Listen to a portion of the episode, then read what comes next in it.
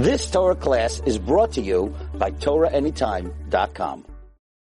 Okay, so before we dive in here, just a few brief words.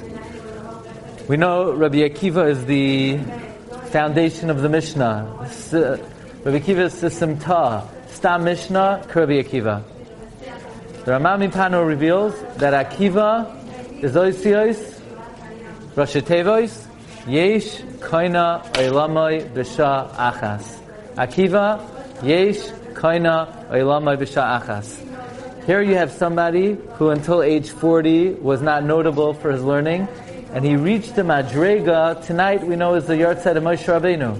Rabbi Akiva reached the Madrega to some dimensions greater than Moshe Rabbeinu himself. The Medrash says, Kol Yakar Ra'asa Einai, all glory his eyes saw, meaning even surpassing Moshe Rabbeinu. The Mekubalim say Kol, Kol is Gematria 50. He even knew the Shar Nun, Rabbi Akiva knew the Shar Nun.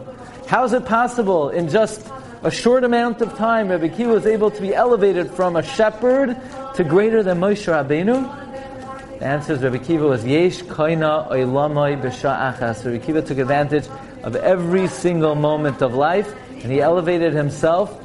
It's interesting. What's the mnemonic to remember the Shisha Sidra Mishnah? Zman Nokat. Zman Nokat. Why?